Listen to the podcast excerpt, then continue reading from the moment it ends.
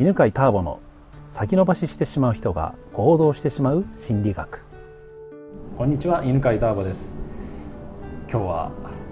安ヶ岳からお送りしてます、えー、今ねセミナーハウスで録音してるんですけど今内装の工事真っ最中で、えー、今日は来てくれているね生徒のゆきこさんに、この足場の鉄の何これ。くぐりながら たどり着いてもらいましたけどよろしくお願いします。はい、お願いします。はい、お願いします。普段何してるんでしたっけ？普段あの介護の仕事をしてます。介護の仕事されてるんですね。はい。はい、えー、これはですね、人間心理学の講座なんですね。で、簡単にじゃあ人間心理学何ベースにしてるかというと、人間の欲求っていうのがあって、でそれを、えー、ちゃんと下から満たしていくと人は自然と行動できるようになるというそういうこう理論なんですよ。で欲求というのは一番下から生存欲求それから安全欲求次は社会的欲求承認欲求一番上が実現欲求です。ある程度下の欲求を満たすと次の欲求が出るというのが人間の心の仕組みなんですね。まあ、これ使ってね皆さんのお悩みとかをね聞いて解決してるんですがさてゆきこさんはい、なんか最近なんでこうなんだろうとかこんなふうになったらいいのになとかっていうことなんかありますか？えっ、とあのお金のことなんですけれど、うん、お金のことですね、うん、自分の中で、うん、えっ、とまだ、うん、なんだろう。お金に対する捉え方っていうのがなかなか変わってないんだなっていうことがまた、最近思ってあの収入も変わってないし、収入が変わってないんですね、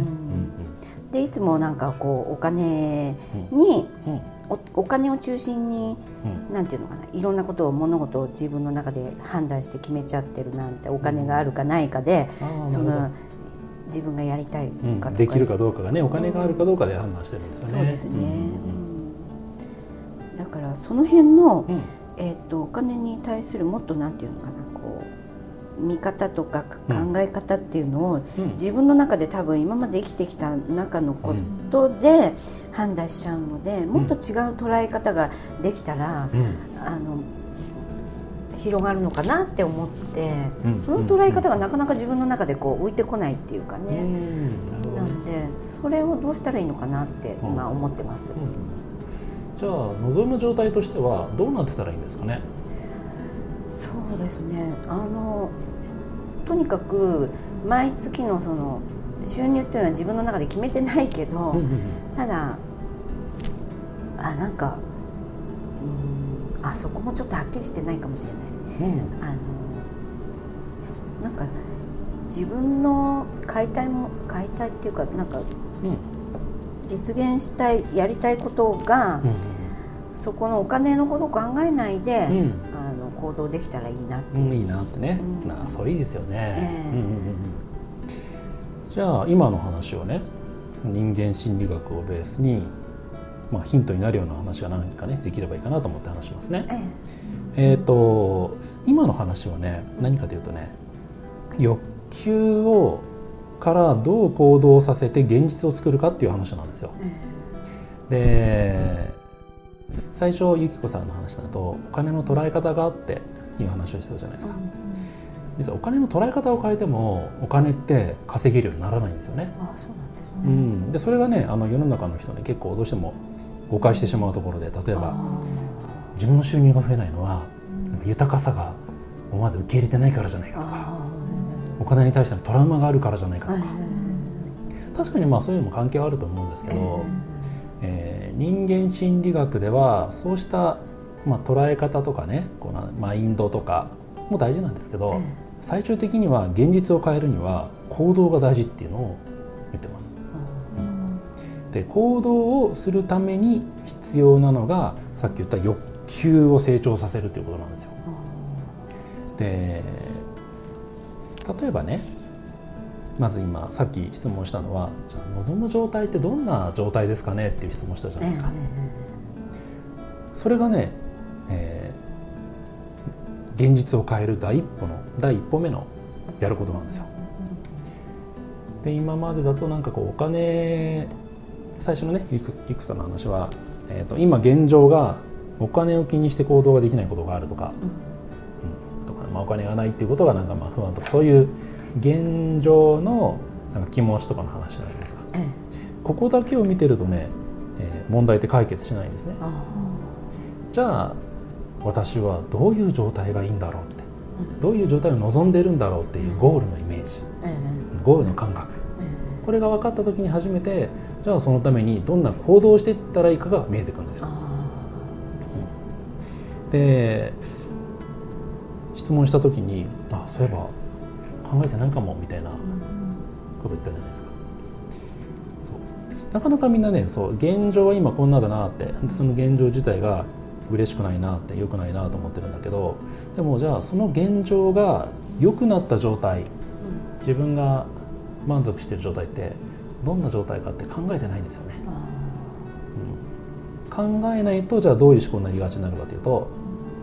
今の現状をどうしたらいいかっていうことばっかり考えちゃうわけです。うん、でこれはね